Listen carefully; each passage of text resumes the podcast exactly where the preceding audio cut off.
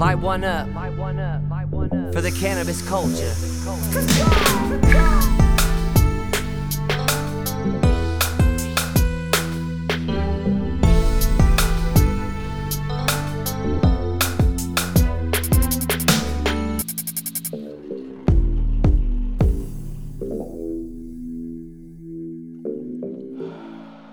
Hello and welcome to the To Be Completely Blunt podcast. We are your hosts. I am Stephanie. I'm Rick. In today's episode, we chat with Michael Jie-Shen Fang, also known as Fang. He is recognized as one of the cannabis industry's most progressive and young entrepreneurs. He is a genetic designer known for leading the Gage Green Group. Uh, Michael has also been an innovator in growing marijuana his entire life. He does live an organic lifestyle in general, but organically grown cannabis has played a big role in reversing his ailments.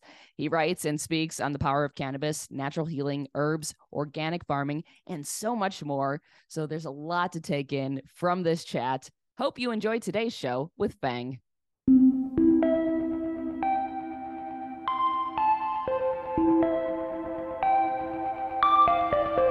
Hey Fang, how's it going today? How you doing? Good. I'm I'm doing well. I'm just uh, hanging out here with my pup and Yeah. uh, enjoying the afternoon. Mm-hmm. How's it over there in the studio? It's going all right. Yeah, I'm actually in St. Louis right now and it's freaking cold out today. How is Michigan feeling, y'all? Is winter's coming back? We had like Yes. a, a week or so of of melt and um, just like warmer weather, right? But it's definitely back, and we had a little bit of snow yesterday. But yeah, man, I I love. I've been really loving the cold, and uh, a week ago I took the ice plunge and jumped into a frozen lake. I saw that on your socials. That looked painful. it was painful. I think you could see like my body just spazzing like at the end. Like um Tyler who uh organized the retreat and and like kind of encouraged me to do it.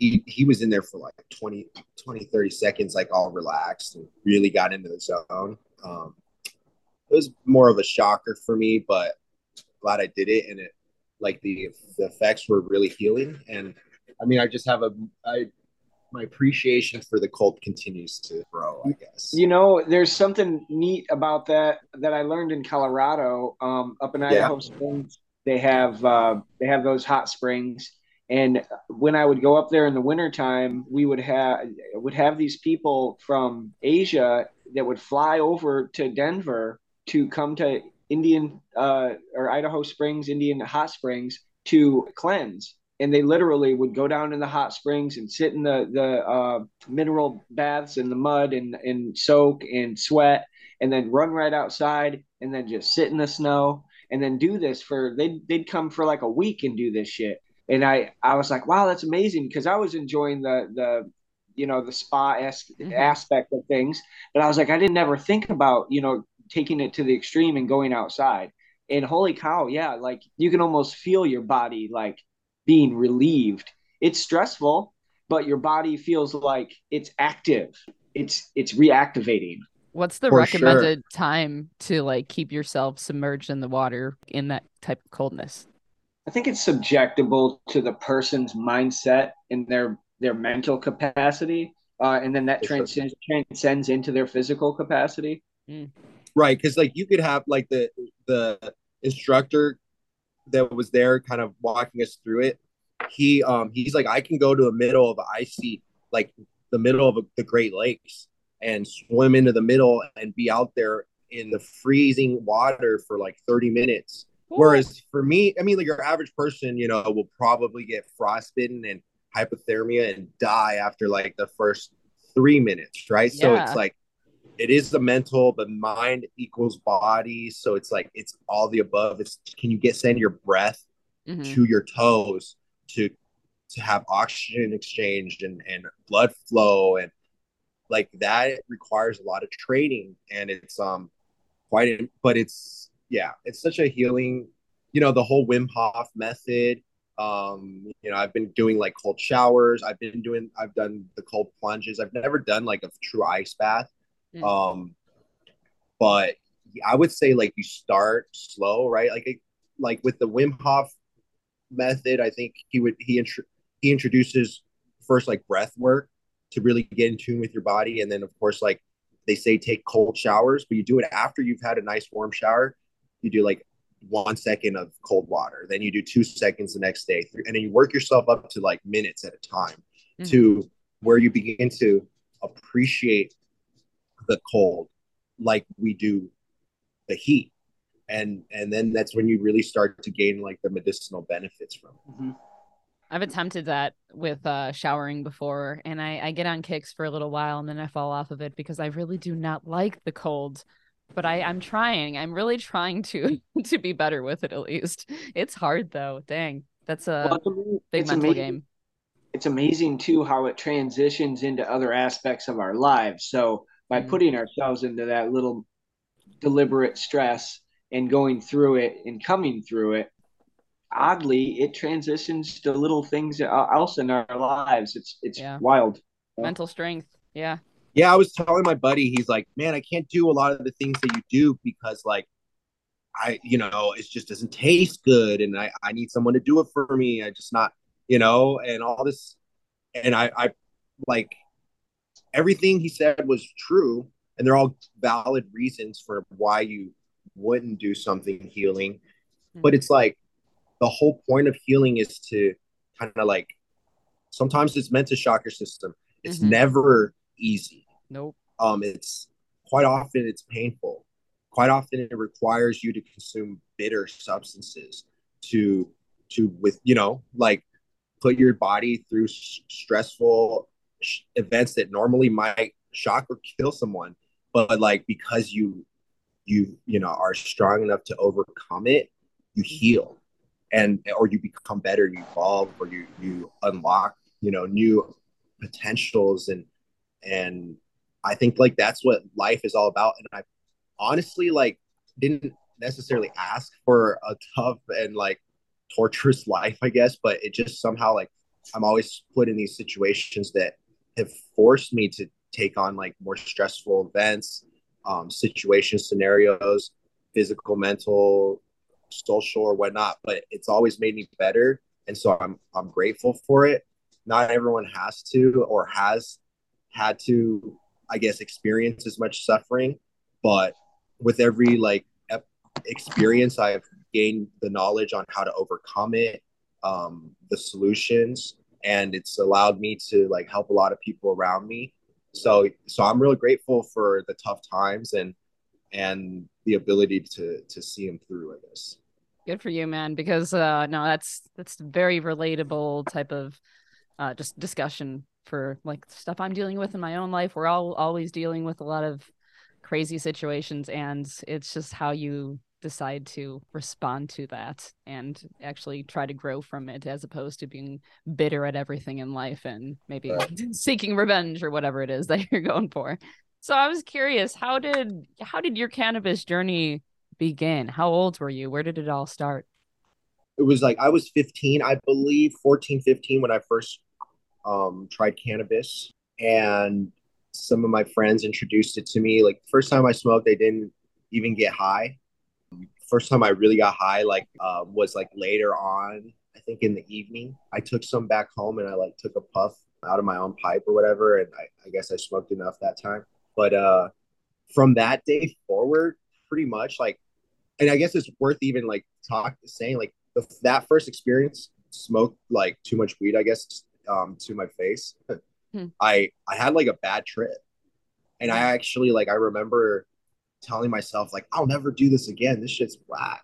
But that was really the only time I've ever had a negative experience from cannabis. And after that, I just I continued. I gave it another shot, loved it, and from then on was just like a, a like I was truly you know in love with the plant. And I would spend hours and hours a day like browsing forums, looking at pages on how to grow, looking at weed pictures, looking at rolling pages, glass, like everything that's like still a part of the culture, still stuff that I love to do that I've, you know, at this point can perfect and turn into a craft or or a profession or art form is stuff that I was enamored with as a as a child and I guess teenager like I would roll, you know, I was the only one in my group that knew how to roll. I was, and I practiced it. I loved it. I took pictures of it.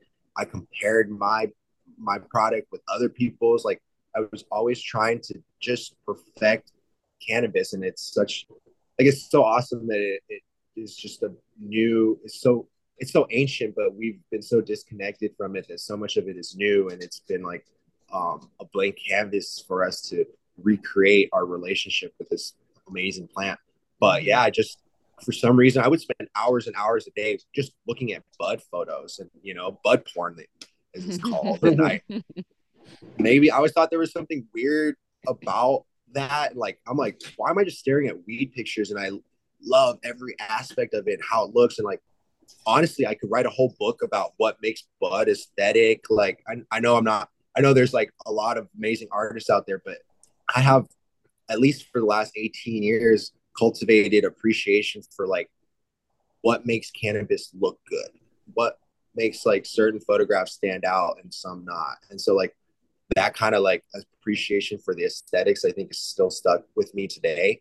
And it's why like i center around a lot of my work around like the art side of cannabis um the photography and different things like that so those are all things that kind of started from when i was like 15 okay so then, did you make that your goal for your education? Because I saw that you uh, you graduated from Berkeley, right? Yeah, I went to Berkeley um, in 08. I got out of there quickly in under four years because it ended up being kind of a bad experience for me because they put me on probation and I was basically like in this drug court with fucking crack dealers. Every mm. uh, Oakland, like Oakland, like fucking the, the worst the worst people not saying the worst i love i love everybody but like i was i was like the only person in there for a weed related situation they were really just trying to like lock me down i guess and not and so like i this is my berkeley experience so i just graduated early so i could get out of there but so like in high school so no i never studied cannabis or horticulture mm-hmm. the like I took AP Bio. Okay. Uh, you yeah. know, like I did a lot of um, in college. I I grad I took a lot of cognitive science, which is like a special degree at Berkeley that is a combination of like linguistics, neuroscience, programming, like all like everything to do with the mind. And I really enjoyed that. But my my main focus was business and economics. I've always been kind of like a business minded person. In fact, like at one point, I was wanted again to investment banking and finance because I mean, like, I was always fascinated with the stock market and how businesses grow. I've always been like good at picking stocks and, and knowing what's going to be successful. But yeah, like in high school, so I started selling weed like the next month after I started smoking it. It was just, it became quite obvious to me like it was an expensive habit mm-hmm. and that like but it was also there was a lot of potential. I mean, like I wanted to be like all the the cool drug dealer kids. I mean, I don't know. That sounds like weird. all my role models were drug dealers, and it's and like I I quickly became known as this the bad kid. You know what I mean? Because I was like so immersed in cannabis and to where like they were the PTSA meetings would be like the parents were talking about how to keep their kids away from me and how I was selling all types of weird drugs to their kids and this and that, which, you know, I'm just the, I was always pretty much the weed guy, but, um, it, it really like created a reputation for me that became quite difficult for me. Like I became a t- the target at uh, pretty much every, most of these schools my whole life. but like, mm-hmm. while I was at, um, so I went to like the number two high school in the nation, um, at least according to like the rankings, U.S. News and World Report. And basically, like I wanted to smoke weed and ex- and be excellent at everything. Like I didn't want to be, I didn't want weed to be a crutch or an excuse or the mm-hmm. reason for why someone could say I wasn't performing or or like I wasn't gonna make weed the scapegoat in my life. And so instead, I made it so that it would only make me better. I made sure that I that I did my I don't want to say did my homework. I fucking hated homework, but I made sure to do everything I needed to do to to excel at sports, to take care of my health, to excel in my classes, to where like I graduated with you know pretty much a perfect. So like I wasn't a perfect student before I started smoking weed, but after I started smoking weed, I was a straight A student. Um, I to where I you know my GPA was like a 4.25 when I graduated high school. I I made sure that I excel. Like I was like gonna get in the best college. I was gonna, you know, fucking win in sports and all this stuff. So like that was like my main goal was always to allow to utilize weed to better myself. And mm-hmm. I saw a lot of my the people I grew up with drop out, fail, like not do what they were going to say they'd do. Um, all this bullshit, and it's always, you know, had to do with weed. And I'm like, that's fucked up because because you're using weed as an excuse for why your life has problems, and that's not cool, right? And so like that's kind of been my model my whole life. So I I did my best. I got into Berkeley. Um, of course, like never slow down on smoking. Continue to sell weed throughout this whole experience. Um, and then became like pretty prolific in college with around the cannabis. And I think that's really when like they they sent a cop to to, to buy for me. And um, that pretty much ended the, the my whole my career uh, at Berkeley.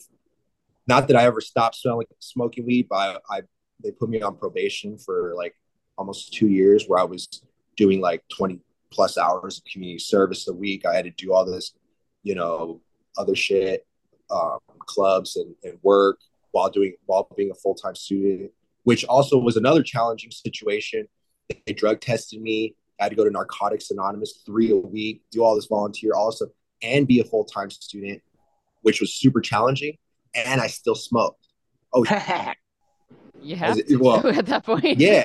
So every every time after they drug tested me, I would smoke, and then I would buy these home drug test kits. So I knew exactly how much, how long the weed stayed in my system, and I started developing a method for eliminating it from my system. So I knew by the next drug test or whatever, or after a week where there would be potentially more drug tests, that I'd be clean.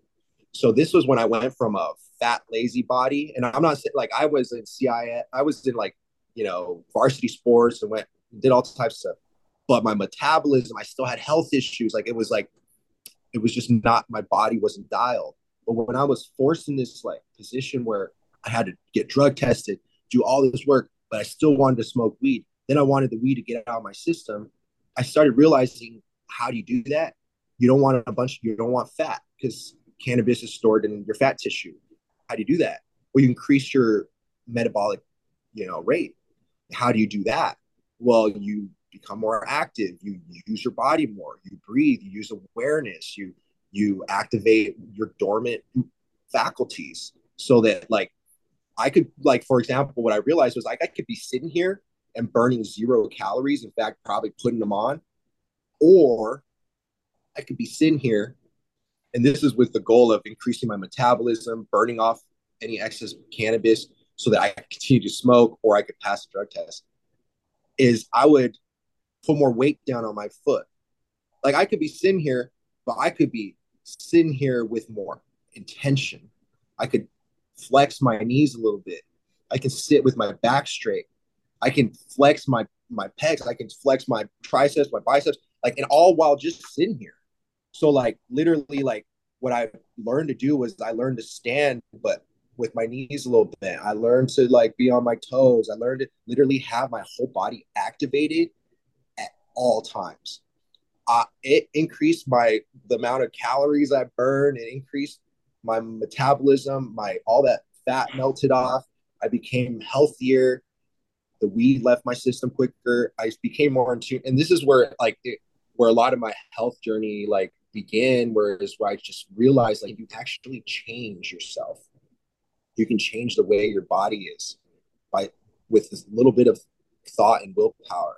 And um anyways, I'm just kind of going on different subjects, but these are things that like fascinate me, right? And like yeah. have made me who I am today. Like I'm, so yeah, that's uh so anyways, yeah, college started selling weed. Went to Berkeley, got caught, and then so I graduated in 2011. And when I got caught in, for weed, and I was like in 2009 or something, that's when um, I approached my business partner, former business partner, um, Key Play, and um, I was like, you know, I can turn your hobby and what you do into a real business. Like, and he and I remember like he just looked at me like dumbfounded. Like, why would anyone say that? Like, who could who has the audacity mm-hmm. to say that they could take my hobby and make it an internationally recognized brand, the biggest company that anyone's ever seen, type shit. And but that's what I was saying from day one, right? Like, I'm like, look, we need we need to get our shit dialed. We need um our legal. We need our accounting. We need everything our taxes paid. I want to be legit. And why? Because we are going to be the biggest company in cannabis. And how? I know how to do it. I know what makes companies successful. I know what I want from, you know, business and that's what I intend to to bring to people. And so around 09, like I started I met Jeff in 2010, 2008, started moving like the cannabis throughout you know the Bay Area and, and bring it down to SoCal and stuff. Mm-hmm. And um, but I never really like assisted him until like I until after I got arrested in 09. I was like, look, like I'm not. My dreams of be working in the corporate world are over. So now's the time for me to focus my energy on my dreams, which was like building a cannabis business.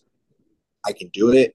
Let's take the, the tools that you have and the, the tools that I have, and let's build something together. And that's when Gage Green Group was formed. Nice.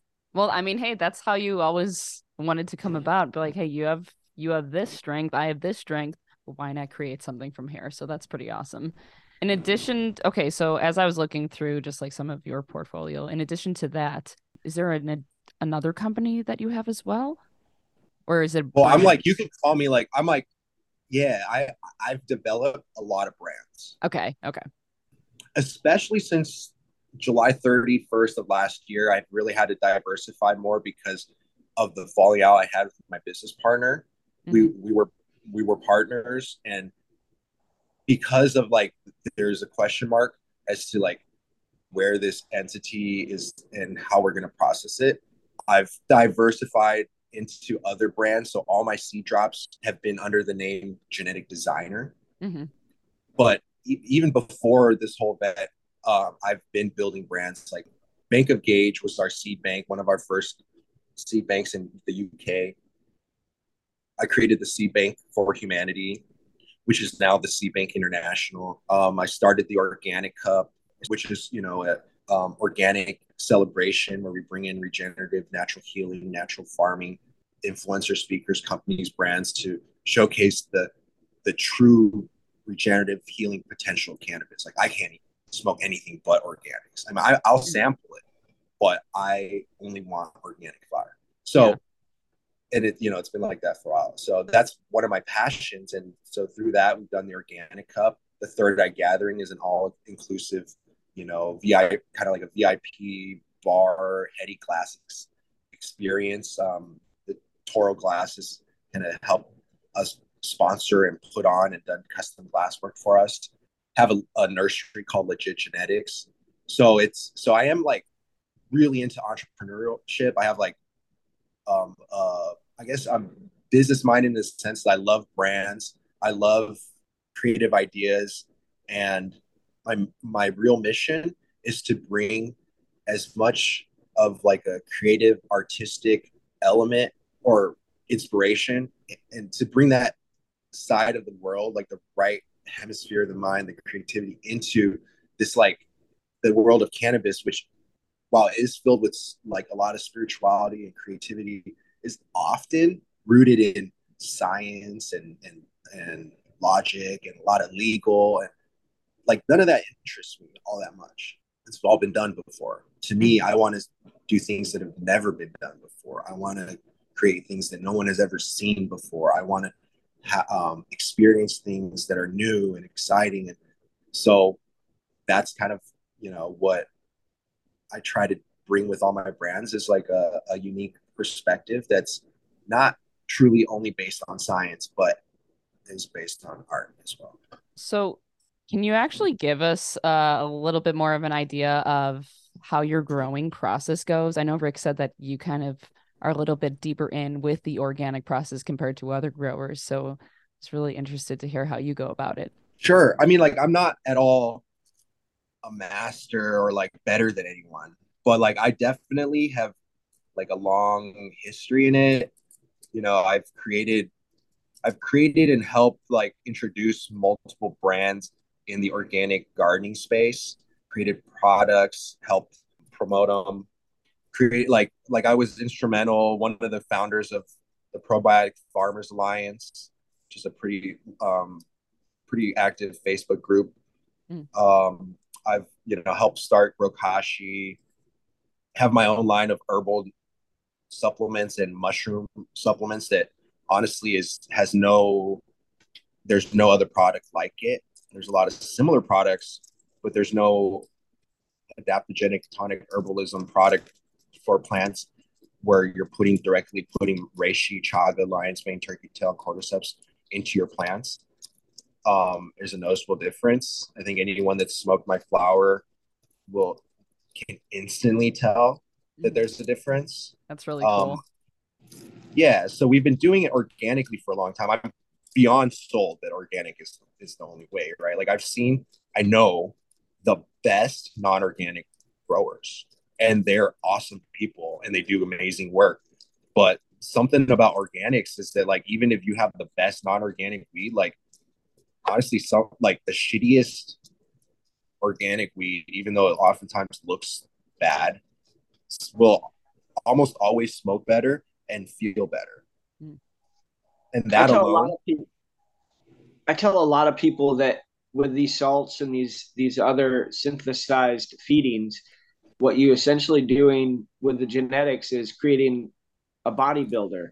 So you have something that is stocky and rocky and big, but in essence, it can't pick up anything. It, it has no weight, no real weight to its medicinal value it loses right. a lot of that um, right. because the calcium and the phosphoruses that it ate were synthesized. They were they were created in a laboratory. They weren't derivative of nature, and that's where the difference I really think really matters. Like, oh, I put phosphorus and I put calcium and I put uh, zinc and magnesium on my plants, but where was it derivative from? Is the right. question right and it's like oftentimes not because it's not coming from a natural source it's an isolate. So it's like it's like magnesium but not bound to organic compounds not a part of a microbiome not a part it's like and and, and so the science will say it's the same. It's the same ionic element that the plants uptake. Like you gotta be a fucking idiot to believe that.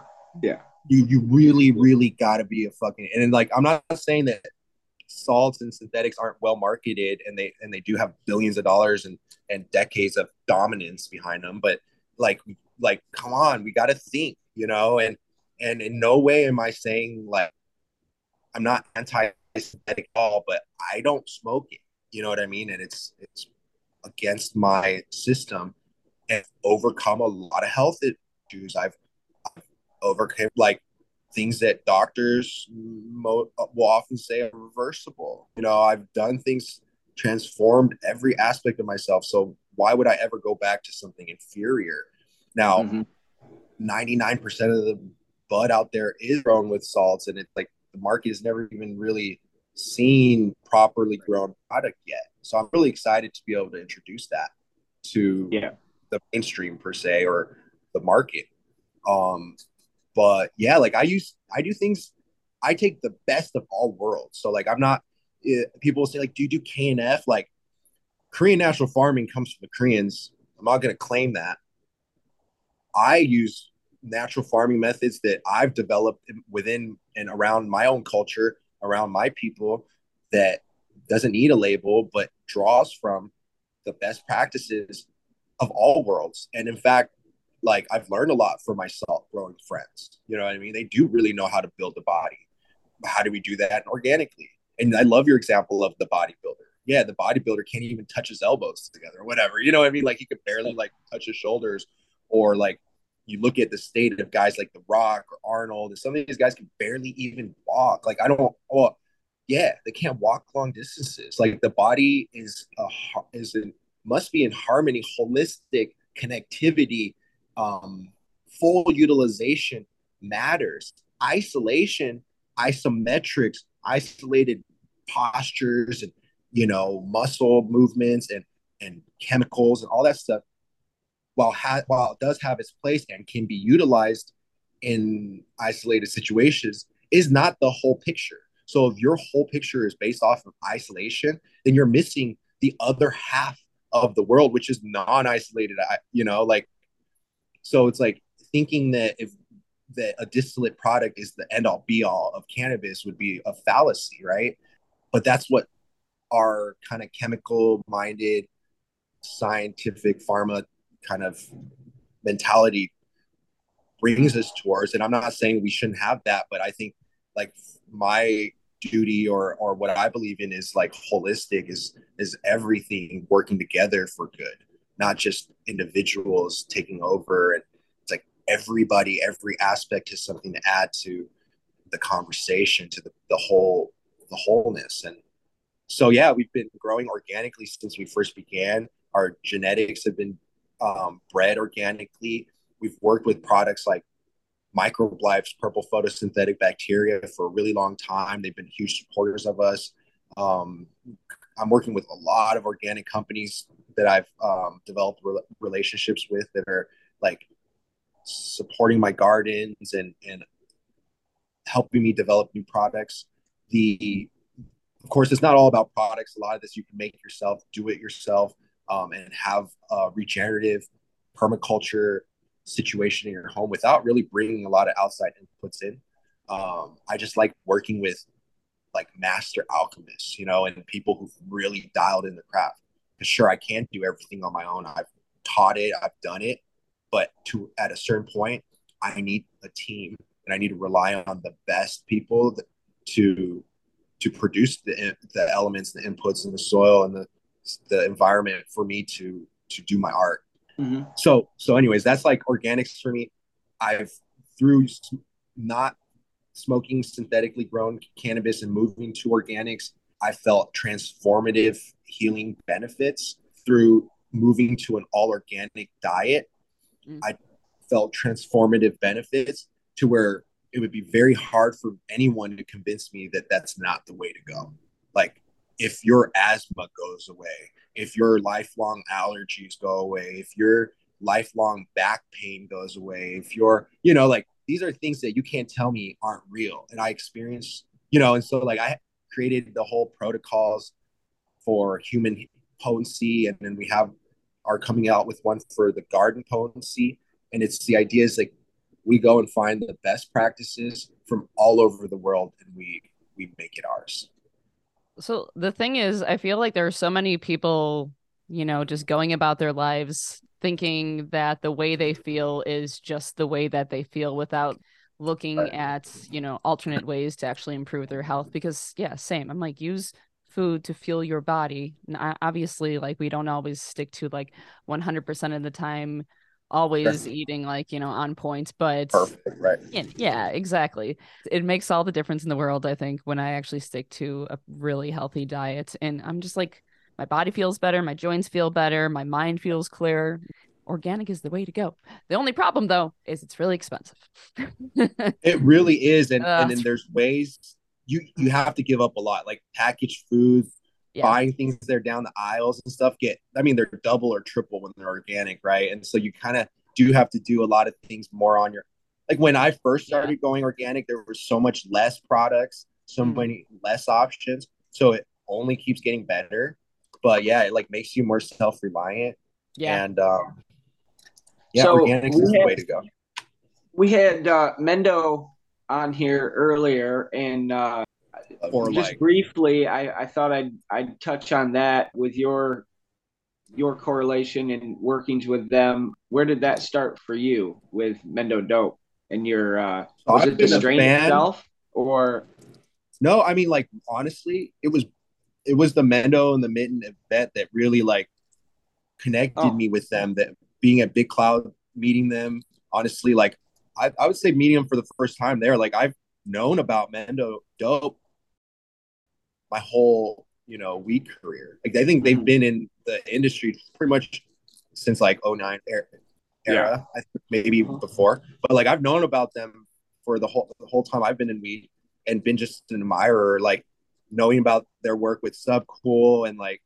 kind of just seeing their grow tutorials, I guess, and like Mhm. showing off their plants and stuff. Like I've always been an admirer from afar, listening to their music. But like it wasn't really until the Mendo and the Mitten show, seeing them perform live, that like honestly, like I'm I'm a Beyond fan now, and like Yeah. um, and that really helped me like kind of like get to know them more. And after that, I was like, we got to carry your seeds at the Seed Bank International. And this is the thing is like like I like I met them in at the um, Ego Clash this last month, and they were like, he was like, dude, like a lot of people would think that Mendo Dope Boys bred the Mendo breath because it's Mhm. so Mendo, right? And they do Right. they have worked with the Mendo breath, which is really cool for them to honor a strain that I created that like I lived in Mendo, but I'm not like a native from Mendo, you know. So to see like it propped up and and and loved and and kept around is truly an honor, and it obviously it's really made its impact. Um, but yeah, Mendo Dope, they're breeding with it. I've been able to um, you know help sell some of the seeds on Seed Bank International just to like be able to work with people that I've always admired, and then like for them Hmm. to give back and and working with some of my gear. I mean, it's just like honestly couldn't really ask for more. Right. And so thank you for putting me in touch with them and and then of course that bring them back out to the organic cup.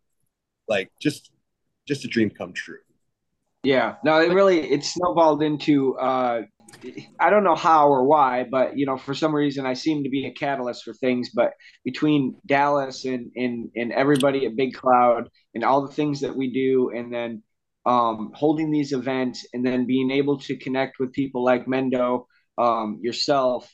Um, I mean, we almost technically lost you at the beginning of it all because of a miscommunication. We were we were kind of miscommunicating a little bit, and there was there was things where we you know may not even had you speak that time you know or you were going to pull away from it so uh, Yeah, there know, was a few there were a few complications there. yeah but we got through them and, and you know we uh we logically come to the conclusion that we're all on the same page and uh Mhm. and we're moving forward i think we're collectively moving forward in michigan very strongly so i I'm appreciate very you not only am I honored to be a part of it and have been a part of it and to have been invited, um, and thanks, and I'm glad we worked through our our issues. But was that like you guys? Like I told Dallas yesterday, I'm like, you guys, I really want to give you guys props for like making turning the whole industry around. Literally, if there was an award for 2022, it'd be Big Cloud Farms. It would be the fucking Big Cloud team, the whole family, everybody that's made it reality everyone who attended. I mean, like I remember the industry and caregivers feeling like it was all over. hmm I remember Yeah. the vibe at the beginning of 2022 or at the end of 2021, at least uh, from a general like Michigan vibe, was like, man, this is this is sucks. Like everyone was leave like thinking about leaving type shit. But then like when when Big Clouds started doing like started with the Cashmere Clouds, the production quality, tapping into like the caregiver world, bringing guys like Mike Fay out. It's just like I was like, this is different, right? Like there's just no corporate asshole vibes here. In fact, like this is the culture. These people know what's good. They they want to help, you know, the up and coming artists and the caregiver. And I instantly felt like connected to what you guys are doing, and was a huge shift in the energy uh, in Michigan with the events every other month or every month or so. It was like I I'm really grateful for you guys, and I think that you guys what Big Cloud did was what the industry needed at a very crucial time, and it's given a lot of people hope that there actually is still love in this industry, that there is still Yeah. culture.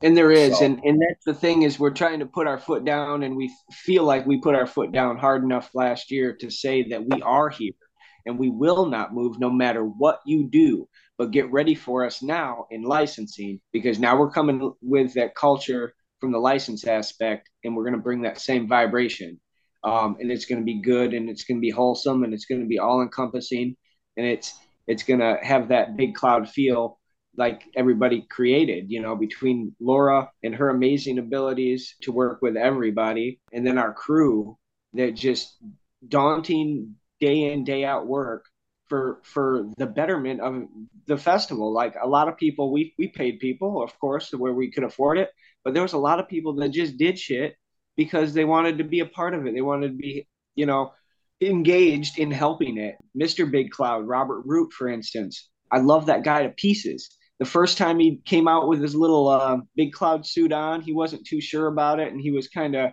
boy, should I, you know, should I keep doing this? Is it too cheesy? And I'm like, no way, dude, keep doing that. Big Mr. Big Cloud is the shit.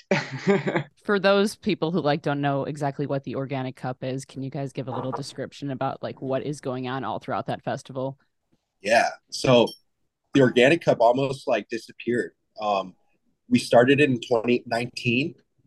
Uh, very successful. Had amazing people show up, like Steve Cantlow from Green Life Production, uh, Dragonfly Earth Medicine, Josh and Kelly. We had Believe come out. I mean, just like some of the, these are all my friends, and they all really came out to support. It was just an amazing experience, right? Everyone's celebrating organics. Like I've been to every show. I, I've been a part of the planning for almost every show. I've been spoken, judged, so many events. None of them tailored to organics, right? Um, or none of them have had in the past. There's more now. Um, when we started the Organic Cup, I'm pretty sure it was one of the first like major competitions in within organics that was only centered around organics. So being that like I go to every event and I'm part of every event, I'm like, well, why can't we have an event for our people? Organics is so overlooked, but it's not like we don't exist. There's entire shelves, there's entire sections at the grocery store dedicated to this. You know what I mean? Like it's not Mhm. like this people, but people generally think that all weed is just organic. They don't really understand that there's like most of their weed is grown with toxic chemicals. So I created the Organic Cup in 2019 to create an event kind of modeled after Cannabis Cup, Emerald Cup, and a lot of the sessions that I've enjoyed in the past, but solely focused on organics, giving organic companies a way to shine a spotlight on what they do, and it's it's been great. You know, everyone that comes to our show is someone I would want to hang out with in real life. You know, like it's Mhm. it's my type of people. It's the people that are trying to be their best. It's the people that are constantly looking for ways to improve. It's the only way you would ever come across organics. You're not going to just like happen to fall into a world where everything is two times the, the price and harder and maybe and maybe like what you're not used to and doesn't have the addictive chemicals in it.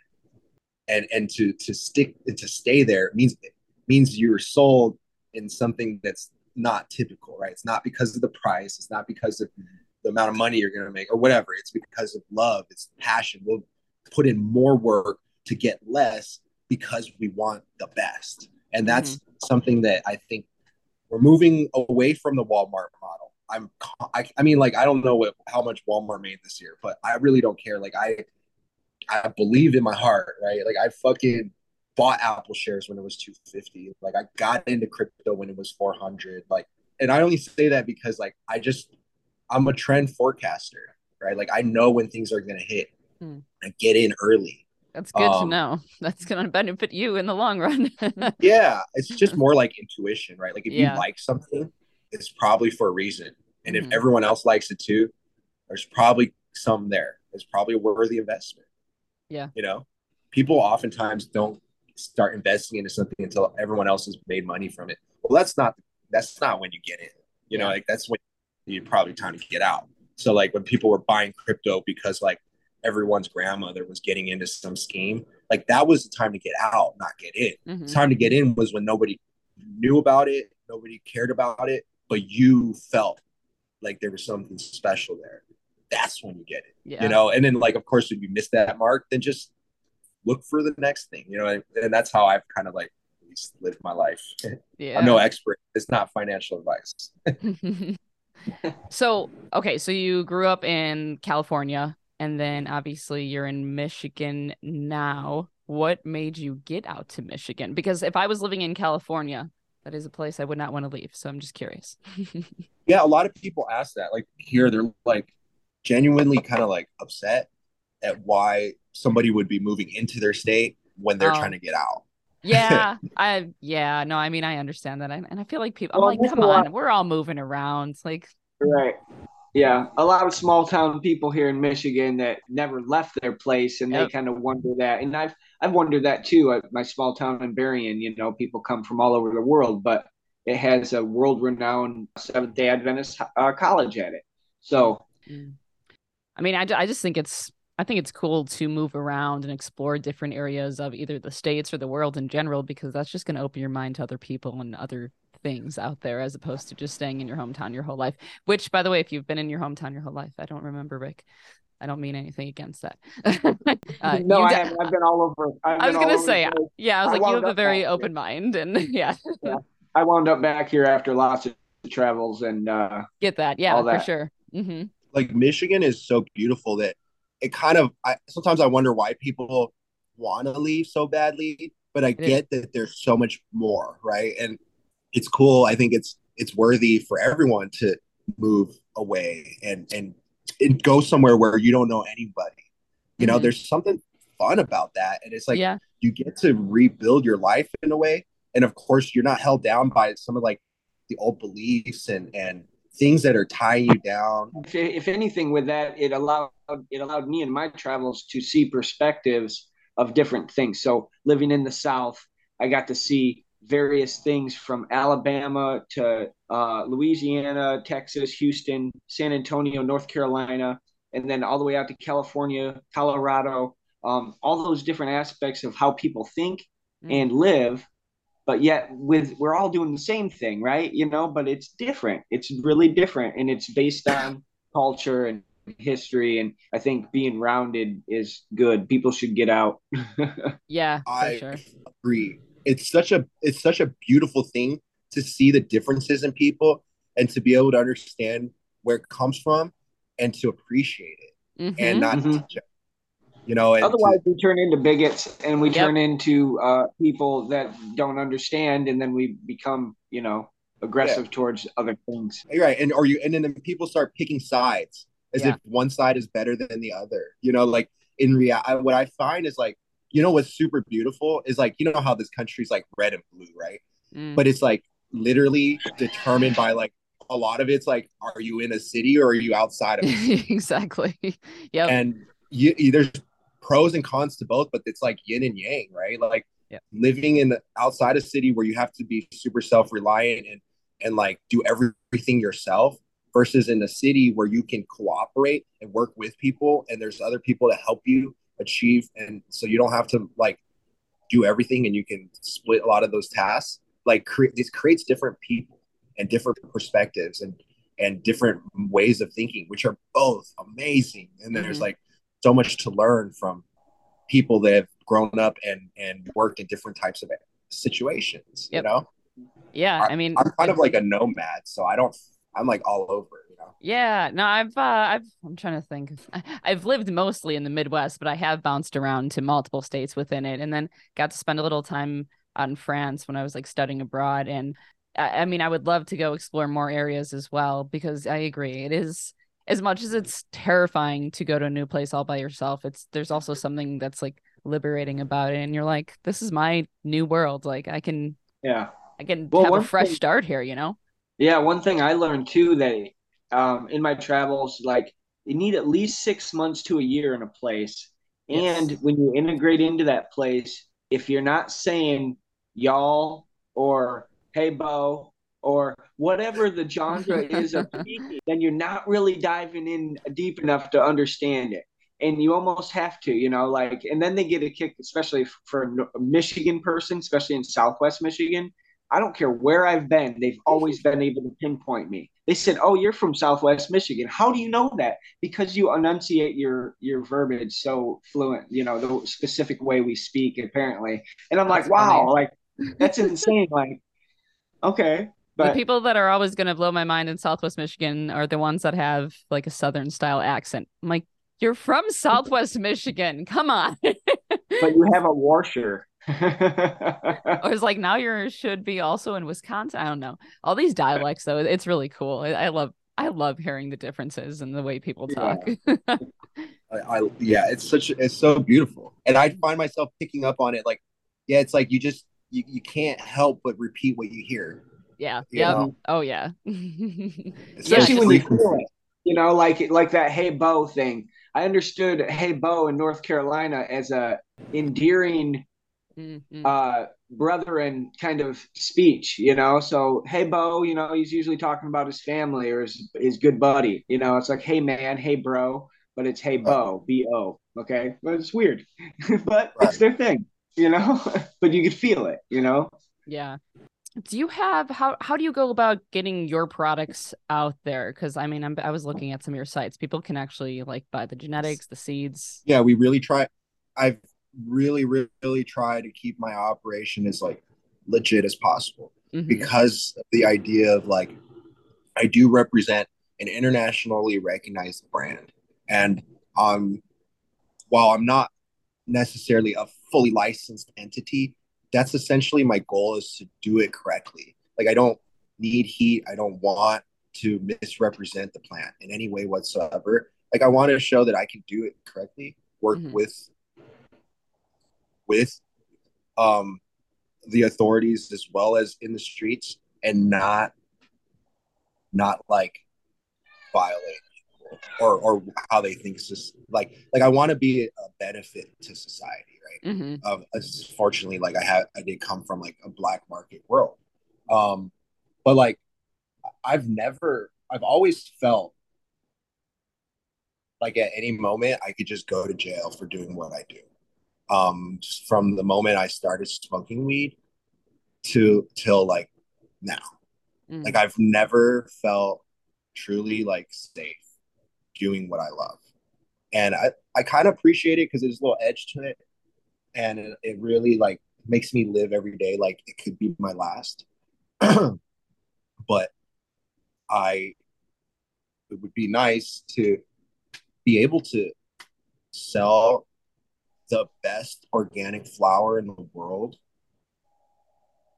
to all people in a in a way that's legal and accepted and and proper. It seems like not the craziest thing to ask for in 2022, You'd think not. especially since I've I know so many dispensary owners Mhm. and growers that are licensed and do produce. And I have seen contracts and that I've been offered money for my brand, but it's easier said than done. And so, till this day, I've never really sold branded legal weed to, yeah, I've just never done that. Um, except during that like kind of brief period where they were allowing caregiver cannabis in dispensaries. Um, that that was you know we were You entered. You entered into that. yeah um I had Okay. like late like I um had some dispensaries you know picked up some of my pounds and I would. I would have loved to have. dollar. I would have loved to see the people that bought from that dispensary. That dispensary was probably they were probably all on hype, like, "What the fuck is this? This is straight gas." And then when they pulled you, obviously they're like, "What happened to the good shit?" dude i know isn't that it just sucks that it couldn't continue but like all the, the employees at the dispensaries like everyone who had an opportunity to engage with it like you know obviously loved it and still remembers it Yeah. till today so it's Well, I like had I the- just, oh, I had the same thing down here with a uh, when we could enter. You know, everybody's like, "Oh, we want this, we want that," and I th- really think that with my meeting um, with the CRA director next this February, um, next month, I I really am going to impress that we we either restructure something good and proper for the caregiver sector or allow them back into in the regard that they were before just give you know make sure there's testing or whatever pass testing and then let them in.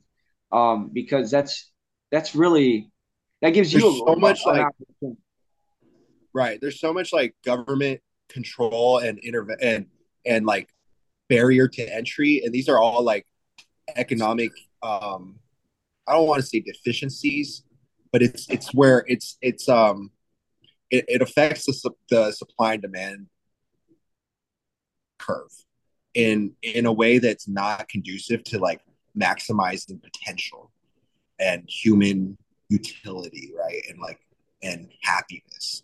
So like it's but in the in in the same regard everything works itself out. So this is like how if if let's just say the government didn't necessarily well first of all it's too it's too expensive to become a patient.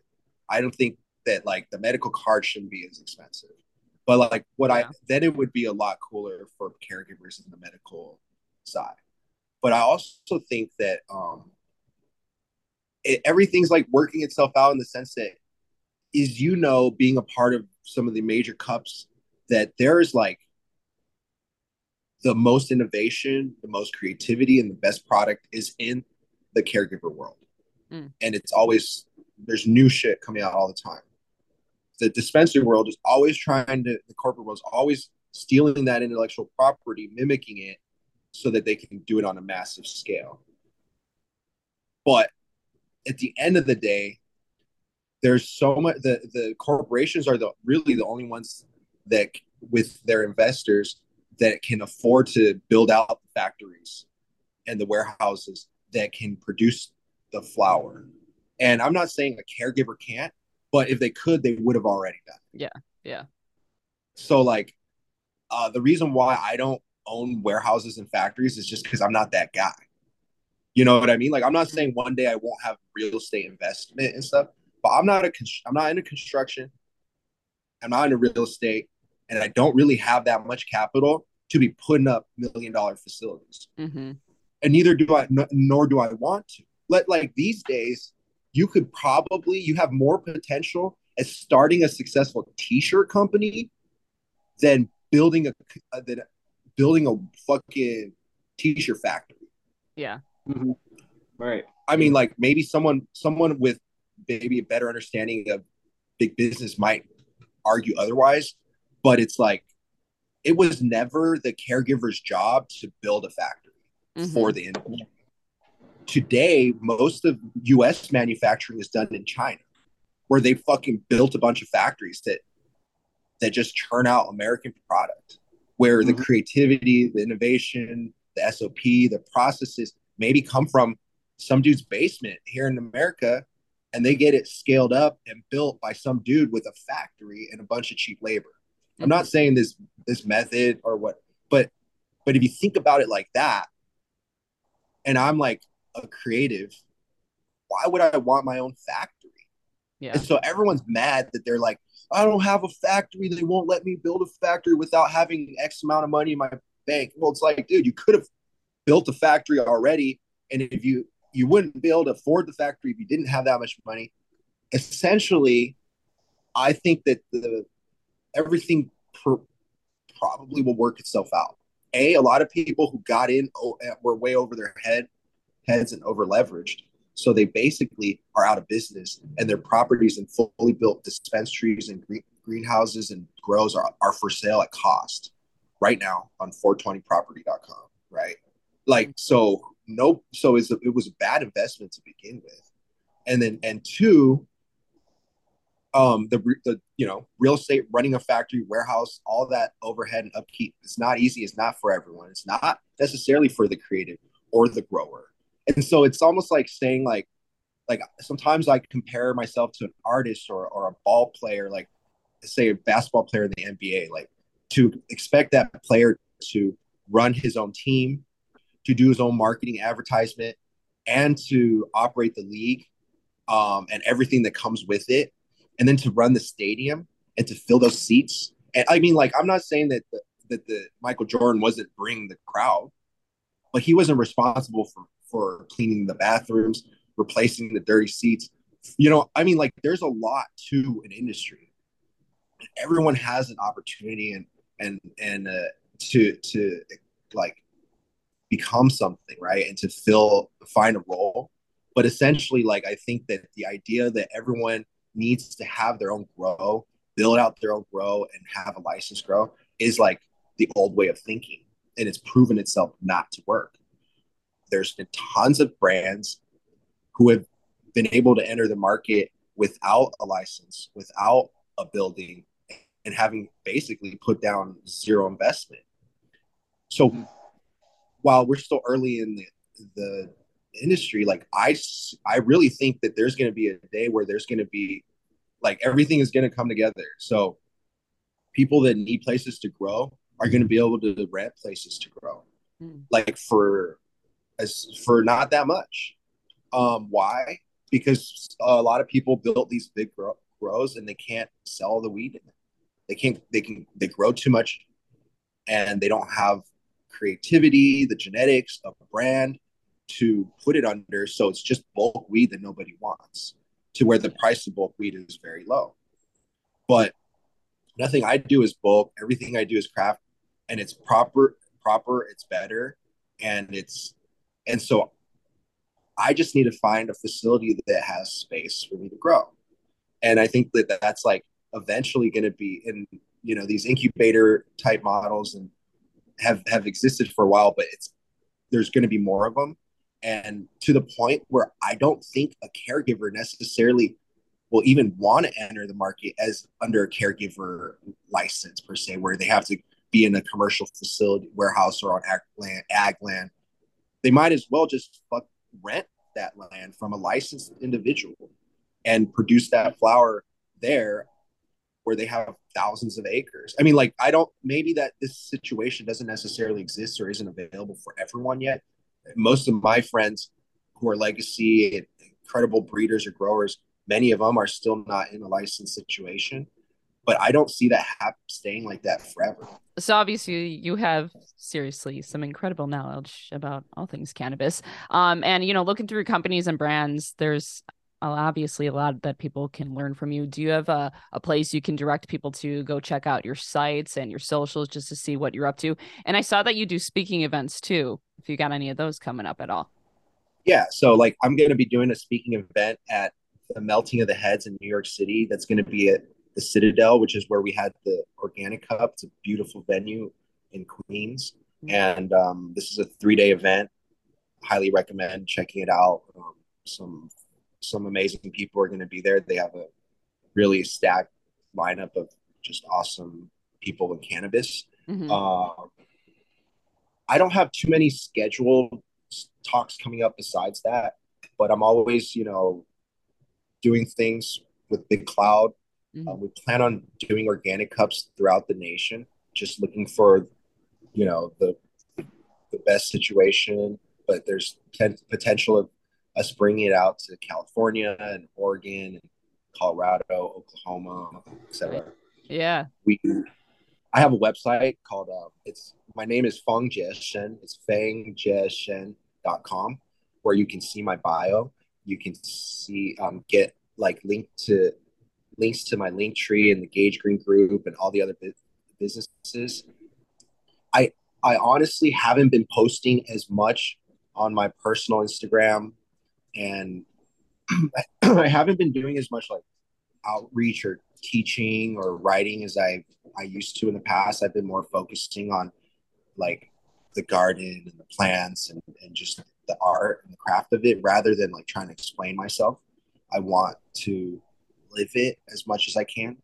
Yeah. It's I mean, it seems like you got a lot going for you just on a normal basis to actually have to do anything extra than that. You got you got a lot to focus on.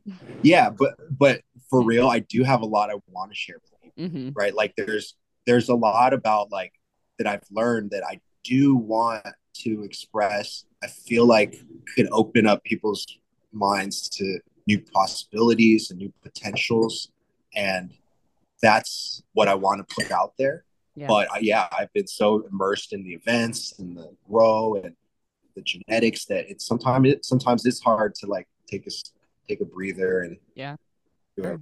Well, we really appreciate you talking with us today. It was great meeting you. I'm just looking forward to uh, this coming year. We got a lot, a lot of things going to be happening with with the Big Cloud universe and moving into uh, that license space, and then uh, Organic Cup be interesting this year how we make that unfold as far as Michigan's version of it. And I really, I'm intrigued by the California one because I know I can get Tommy over there to check that out, and I think he would have a great appreciation for that too because he goes to the champs uh, expos and he goes all the big ones.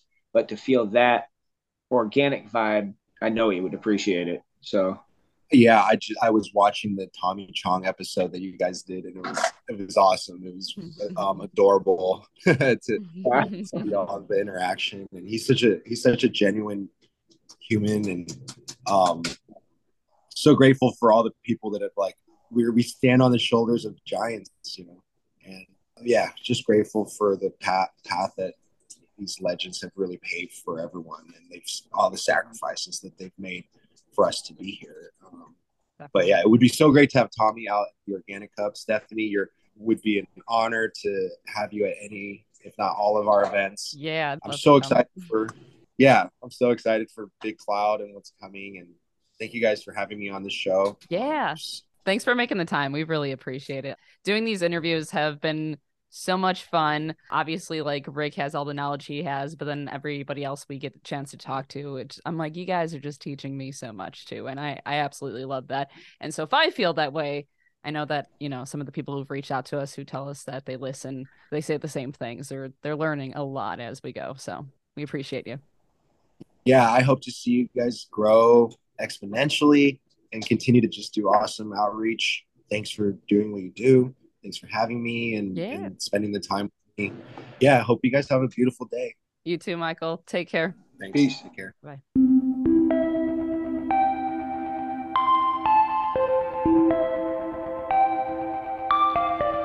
Thanks so much for listening. And if you want to keep up with us and check to see when we will release new episodes, feel free to follow us on our socials at To Be Completely Blunt Podcast. You can find me, Steph, on my socials at Steph on FM and Rick at Mr. underscore F-U-N-G-I 420. And please make sure to hit that subscribe button. We'd really appreciate it. Highway Horticulture, paving the way for everything cannabis. Find out more at highwayhorticulture.com.